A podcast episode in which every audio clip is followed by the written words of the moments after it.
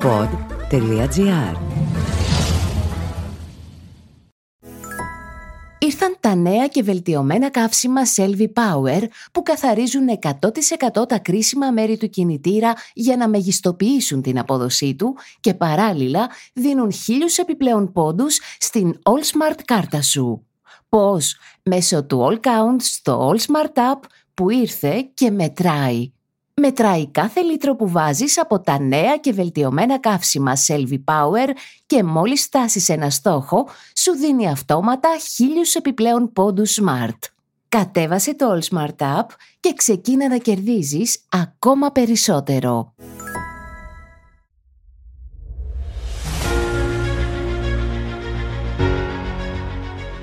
Στο δρόμο προς τις εκλογές ξεπηδούν συνεχώς ερωτήματα που καλό είναι να τα απαντούν οι επαΐοντες και όχι οι εκπρόσωποι των κομμάτων. Είναι το podcast «Απορίες» ενός ζαλισμένου ψηφοφόρου για τις εκλογές του 2023. Αυτή τη φορά καλεσμένος μου, ο ομότιμος καθηγητής συνταγματικού δικαίου Νίκος Αλιβιζάτος. Κύριε καθηγητά, γεια σας. Καλησπέρα. Θα σας ρωτήσω βέβαια για αυτό που έχετε πολλές φορές αρθογραφήσει είναι οι αποφάσεις της ελληνικής πολιτείας για να εμποδίσει την κάθοδο στις εκλογές ενός κόμματος που τα στελέχη του θα έχουν σχέση με μια εγκληματική οργάνωση. Θα με επιτρέψετε να ξεκινήσω με μια ένσταση που ακούγεται. Το Σύνταγμά μας εξ αρχής έλεγε ότι κάποιος δεν μπορεί να έχει το δικαίωμα του εκλέγην και του εκλέγεστε αν έχει τελεσιδίκως καταδικαστεί Αμετακλήτως. αμετακλήτως, Δηλαδή και άριο πάγο. το λέτε πολύ σωστά, όχι μόνο εφετείο αλλά και άριο πάγο, αμετακλήτως από τα δικαστήρια. Εδώ όμως, με πρωτοβουλία της κυβέρνησης και τη συμμετοχή και του ΠΑΣΟΚ, έχουμε μία απόφαση που ουσιαστικά κάποιοι που έχουν καταδικαστεί πρωτοδίκως για κάποια δικήματα δεν θα μπορούν να κατέρχονται στις εκλογές. Θα μπορούν να κατέρθουν ως ανεξάρτητοι, όχι ως κόμμα. Ναι. Ως ανεξάρτητοι δεν μπορούσε πράγματι κανένας, ούτε ο νομοθέτης, να τους ε, απαγορεύσει να κατέλθουν στις εκλογές. Διότι όπως πολύ σωστά είπατε, το 1975 υπό την εμπειρία το- όσων είχαν προηγηθεί, δηλαδή 30 χρόνια παρανομίας, κουκουέ, διώξεις της αριστεράς, χούντα, είχε γίνει η πρόταση να μην αφαιρούνται τα πολιτικά δικαιώματα παρά μόνο όταν έχει αποφαθεί και ο Άριος Πάγος, σαν μια εγγύηση υπέρ των ασχολούμενων με την πολιτική. Αυτό δεν σημαίνει εν τούτης ότι η πολιτεία οφείλει να ανέχεται οργανώσεις που εμφανίζονται ως κόμματα τα οποία περιλαμβάνουν στις τάξεις τους πρόσωπα τέτοια καταδικασμένα. Αυτό θα σήμαινε ότι στοιχεία της ε, διαμόρφωσης της ελεύθερης βούλησης των ε, Ελλήνων πολιτών, δηλαδή κόμματα, είναι και οργανώσεις που έχουν χαρακτηριστεί ως εγκληματικές. Ποιο είναι το κριτήριο το οποίο θα χρησιμοποιήσουμε; Γιατί μπορεί κάποιος άλλος να σου πει δεν είναι μόνο η Χρυσή Αυγή, είναι και κάποιοι άλλοι που βάζαν βόμβες αυτά τα χρόνια και ούτω καθεξής. Η απάντηση είναι η βία. Η χρήση βίας, όχι η επίκληση γενικά της βίας. Να κάνω μια παρένθεση εδώ. Προφανώς δεν διώκουμε τις απόψεις. Όχι βέβαια. Οποιοδήποτε έχει οποιαδήποτε άποψη, ακόμα και αν αυτή η άποψή του είναι η Βεβαίως. κατάλυση της Βεβαίως. δημοκρατίας, Βεβαίως. έχει δικαίωμα να την Βεβαίως. υπερασπίζεται. Το Κομμουνιστικό Κόμμα, για παράδειγμα, εξακολουθεί να μιλάει για δικτατορία του προλεταριάτου, αλλά δεν χρησιμοποιεί τη βία σήμερα. Προφανώς Αυτό είναι το, το λέω κριτήριο. γιατί η χή δημοσιογραφία είναι ότι δεν μπορεί ένας φασίστας να κατέβει σε εκλογές. Όχι. Ένας φασίστας μπορεί να κατέβει σε Βεβαίως εκλογές. μπορεί να κατέβει σε εκλογές. Οποιοδήποτε μπορεί να κατέβει σε εκλογές. Και νομίζω Αυτό ότι- που εξετάζουμε εμείς δεν είναι. Όταν λέω εμείς, εννοώ εσείς κυρίως με τις. Ε, Αλλά και ο γνώσεις- νομοθέτης. Ναι, ναι, και ο νομοθέτης. Οι ενέργειες. Τις βίαιες ενέργειες. Τα τάγματα εφόδου. Αυτό ήταν το κυριότερο. Και οι δολοφονίες φυσικά που έγιναν. Ναι. Αυτό είναι το κριτήριο. Νομίζω ότι είναι ένα αντικειμενικό κριτήριο. Το να λέει κανείς ότι να περιμένουμε την αμετάκλητη απόφαση και σε αυτή την περίπτωση, κατά τη γνώμη μου, είναι τρελό. Είναι σαν να λες ότι η δημοκρατία μέχρι ότου βγει αμετάκλητη απόφαση, δηλαδή βάλε 10 χρόνια, θα κάθεται και θα κοιτάει τους άλλους να αλωνίζουν βάζοντας μπόμπες ή τρομοκρατώντας τον κόσμο. Δεν υπάρχει ο κίνδυνος για την ελληνική πολιτεία αυτό να καταπέσει με προσφυγή στα ευρωπαϊκά δικαστήρια; Όχι. Δηλαδή να πάει κάποιος και να πει ότι εγώ είχα καταδικαστεί μόνο πρωτοδίκως και μου αφαιρούν το δικαίωμα να ηγούμε ενός κόμματος, έστω και μέσα από τις φυλακές. Η απάντηση είναι κατηγορηματικά όχι.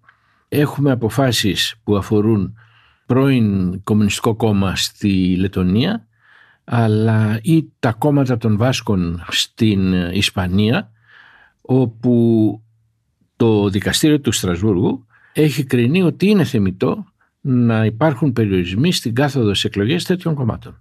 Μάλιστα. Άρα δεν φοβόμαστε τις αποφάσεις των Ευρωπαϊκών Δικαστήριων. Όχι, όχι δεν, δεν υπάρχει τέτοιος κίνδυνος. Άλλη μια παρενθετική ερώτηση. Οι τρεις νόμοι που γίνανε τα τελευταία χρόνια για να αποτρέψουν την κάθοδο του κόμματος Κασιδιάρη, όπως απλουστευτικά λέμε εμείς οι δημοσιογράφοι, αφορούν και κόμματα που μπορούν να προέρθουν από άλλες εγκληματικές οργανώσεις. Είναι έτσι; Δεν είναι ακριβώς έτσι. Ο νόμος ορίζει ότι δεν μπορούν να κατέβουν κόμματα τα οποία περιλαμβάνουν καταδικασμένους όπως είπαμε έτσι ή κόμματα στην πραγματική διοίκηση των οποίων περιλαμβάνονται καταδικασμένοι. Το ερώτημα είναι η πραγματική διοίκηση. Δηλαδή ο Αλιβιζάτος, ο Θοδωράκης και λοιπά κατεβαίνουν και κάποια υπηρεσία αποδεικνύει ότι παίρνουν εντολές από τον Κασιδιάρη. Ναι. Και ουσιαστικά λειτουργούν ως εντολοδόχοι του Κασιδιάρη. Αυτό το κόμμα δεν επιτρέπεται να κατέβει. Εδώ είναι λίγο τα νερά θολά. Πώς θα αποδειχθεί αυτή η εξάρτηση; Είναι με άλλα λόγια ζήτημα ενός τηλεφωνήματος, μια στοιχεία συνάντησης ή η σύμπτωση προσώπων. Αυτό είναι το δύσκολο σημείο το οποίο θα έχει να αντιμετωπίσει ο Άριος Πάγος, ο Άριος Πάγος τώρα που είναι το αρμόδιο όργανο για να κρίνει κατά πόσον ένα κόμμα και εδώ που τα λέμε για να το πούμε με το όνομά τους στη συγκεκριμένη περίπτωση είναι το κόμμα εάν του επίτιμου αντισαγγελέα του Αριουπάγου του κ. Αναστάσιου Κανελόπουλου εμπίπτει σε αυτή την κατηγορία. Ναι. Γιατί υπήρξαν αυτές οι ενδείξεις. Θυμάστε, εξελέγει ε, υποτίθεται αρχηγός του κόμματος Κασιδιάρη, μετά ανακάλεσε αυτή την απόφαση και παρέμεινε, ξαναζωντάνεψε το δικό του κόμμα και ούτω καθεξής. Ναι. Ένας άλλος καταδικαστής για μια άλλη εγκληματική οργάνωση μπορεί να είναι υποψήφιος, απλώς υποψήφιος ενός κόμματος. Καταδικαστής ενώ πρωτοδίκος. Μπορεί Αν, να είναι. Υπό δύο προϋποθέσεις. Εάν δεν είναι ηγετικό τη στέλεχο, που μπορεί να αμφισβητηθεί μετά όλη η λειτουργία του κόμματος.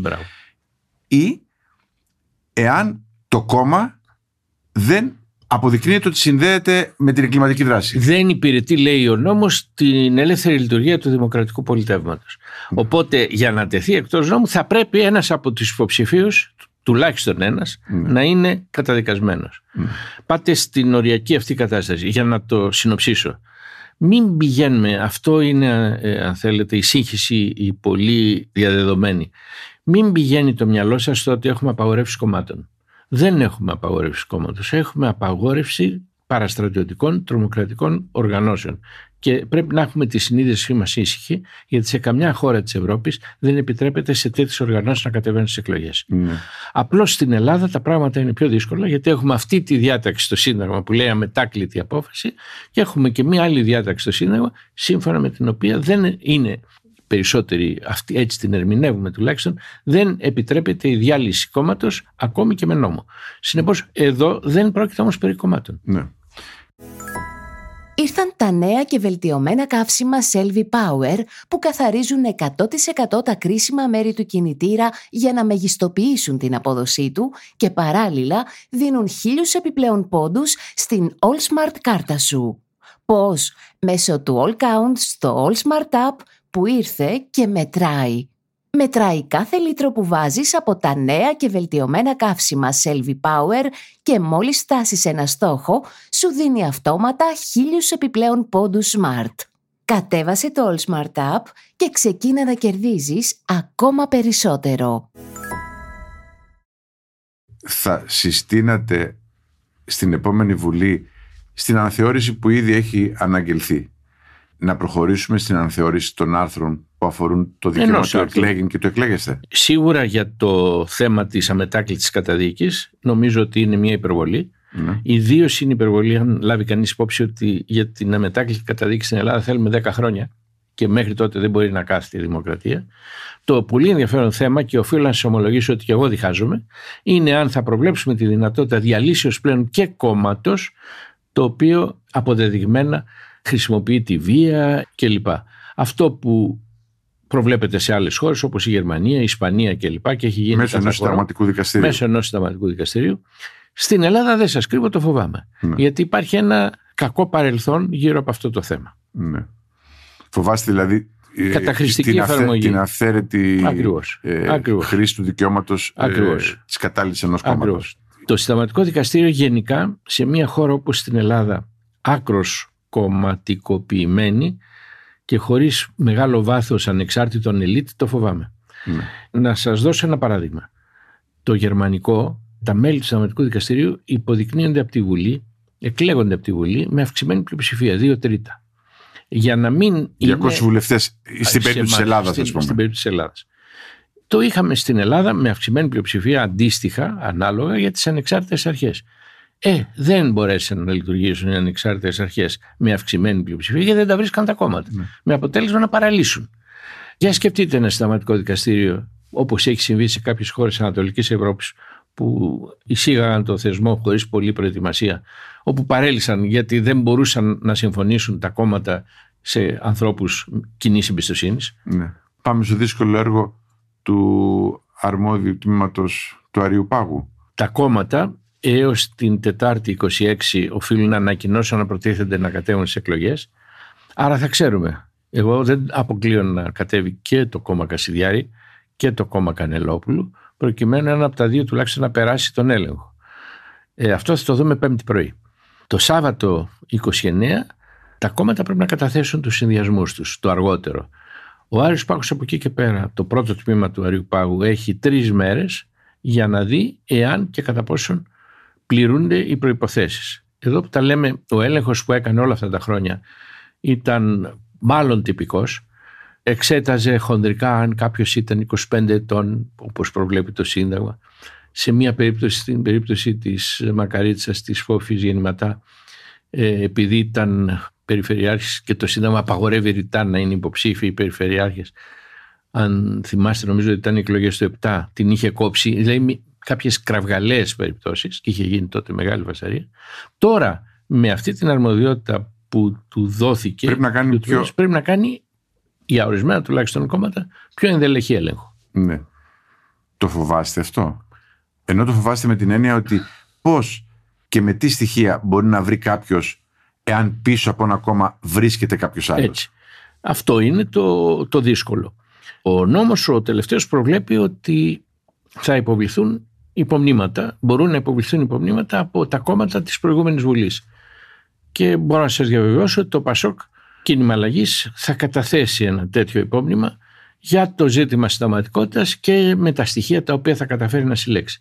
Προσέξτε όμως, τα ονόματα δεν θα τα ξέρει όταν υποβάλει το υπόμνημα, διότι η προθεσμία υποβολής του υπομνήματος και η προθεσμία υποβολής των ονομάτων είναι ίδια. Μάλιστα. Δηλαδή δεν προλαβαίνει κανείς να το ξέρει. Εκεί ο Άριος Πάγος αυτεπαγγέλτος μπορεί να ψάξει και να πει για έλα εδώ κομματάδε, κομματάδε και πες μας οι υποψήφοι του κυρίου ε, Κανελόπουλου είναι οι ίδιοι που ήταν στη Χρυσή Αυγή την τάδε φορά; Και αυτό μπορεί να το κάνει ο Άριος Πάγος να προσθέσω κάτι ακόμα μπορεί να το ζητήσει και από μια υπηρεσία να το κάνει γιατί αυτά είναι δεδομένα τα στοιχεία αυτά κάπου υπάρχουν. Χρειάζεται μια φοβερή εγρήγορση. Οι δέκα άνθρωποι που θα κάνουν αυτή τη δουλειά από το πρωί της Κυριακής ως το βράδυ της Τετάρτης την εβδομάδα μετά τις 29 Απριλίου θα πρέπει να δουλέψουν σοβαρά για να δουν εάν και κατά πόσον καταστρατηγείται η σχετική απαγόρευση. Δεν σε προβληματίζει ότι ακόμα και σε αυτό το θέμα στη Βουλή δεν μπορούσε να υπάρξει μία άποψη; Όχι, είμαι πολύ απογοητευμένος γι' αυτό. Ναι. Βαθύτατα απογοητευμένος έχω την εντύπωση ότι σε αυτό το θέμα έπρεπε να φανεί μια ενότητα του δημοκρατικού τόξου. Ναι. Αυτό λέω. Ούτε εκεί μπορέσανε. Δεν μπορέσαν, όχι. Δεν σας κρύβω ότι πήρα και εγώ την πρωτοβουλία το υπόμνημα να είναι κοινό τουλάχιστον από τα τρία μεγάλα κόμματα. Δεν υπήρξε ανταπόκριση. Ναι. Εννοείται από Νέα Δημοκρατία, ΣΥΡΙΖΑ και ΠΑΣΟΚ. Ακριβώς. Ένα τελευταίο ερώτημα. Γιατί τώρα αυτή η απαγόρευση; Ξέραμε εξ αρχής ότι κάποιοι της Χρυσής Αυγής δεν έχουν υποστείλει τη σημαία. Άρα θα βρίσκαν τον τρόπο, με τον ένα με τον άλλο τρόπο, να κατέβουν στις εκλογές. Γιατί αυτή η απαγόρευση, ας το πω έτσι, δεν έγινε από την αρχή της κοινοβουλευτικής περίοδου και πρέπει να φτάσουμε στο παραπέντε; Από την αρχή δεν μπορούσε να γίνει γιατί δεν είχαμε απόφαση του πρωτοβάθμιου δικαστηρίου του εφετείου. Ναι, ναι, όταν λέω μόλις πήραμε την πρώτη απόφαση. Η απόφαση της Χρυσής Αυγής βγήκε τον Οκτώβριο του 20. Από τότε ήταν γνωστό ότι ε, ακόμη και ένας φυλακισμένος στην Ελλάδα, όπως είναι η περίπτωση Μιχαλολιάκου, η Κασιδιάρη κλπ., δεν στερείται των πολιτικών του δικαιωμάτων μέχρι τον Άριο Πάγο, άρα ότι μπορεί να είναι υποψήφιο στις εκλογές. Η πρωτοβουλία όμως πάρθηκε το 22, δύο χρόνια μετά. Ακριβώς. Υπάρχει μια ευθύνη για αυτή την καθυστέρηση. σω διότι η κυβέρνηση είχε υποβαθμίσει τον κίνδυνο να εμφανιστούν τέτοιου είδους μορφώματα στην πράξη ξανά. Και είναι πράγματι πολύ πιθανό να είδε στις ε, δημοσκοπήσεις το 4%. Το, 4% και αυτό να την κινητοποίησε. Το ερώτημα είναι το έκανε μόνο και μόνο για λόγους εκλογικής τακτικής δικιάς της, δηλαδή πιστεύοντας ότι θα υποφεληθεί από μια, ένα τέτοιο αποκλεισμό ή διότι πιστεύει πράγματι ότι είναι ντροπή για το πολιτικό σύστημα άνθρωποι καταδικασμένοι για τέτοιες πράξεις να ξαναμπούν στη Βουλή. Δύσκολο ερώτημα φυσικά όπου μπορούν να λεχθούν ένα σώρο πράγματα και συγκεκριμένα μπορεί να λεχθεί ότι η, αν μείνει έξω από τη Βουλή ένα σημαντικό ποσοστό αυτό ευνοεί το πρώτο κόμμα το οποίο πρώτο κόμμα με ένα ποσοστό 37-38% θα μπορούσε να ελπίζει και στην αυτοδυναμία. Στις δεύτερες ε, εκλογές στις δεύτερες εκλογές τουλάχιστον. Ε, στις πρώτες θέλει 46-47% για αυτό δυναμία, το οποίο δεν συζητιέται, δεν είναι ρεαλιστικό.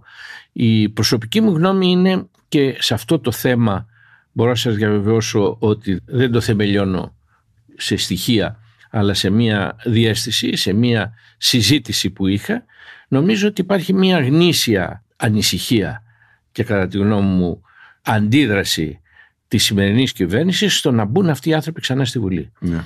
Και δεν είμαι καθόλου βέβαιος ότι με τον αποκλεισμό της Χρυσής Αυγής ή του κόμματος Κασιδιάρη από τις εκλογές, οι άνθρωποι αυτοί θα κάτσουν σπίτια τους. Θα δώσουν, θα ενισχύσουν υποψηφίους άλλων κομμάτων που πιστεύουν ότι εκφράζουν τις ιδέες τους.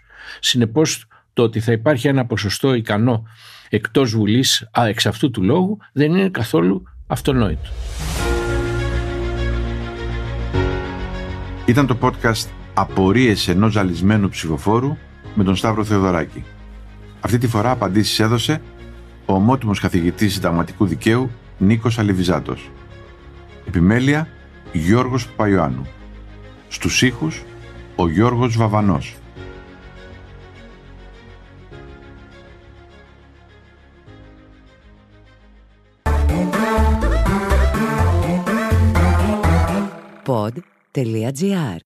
Το καλό να ακούγεται.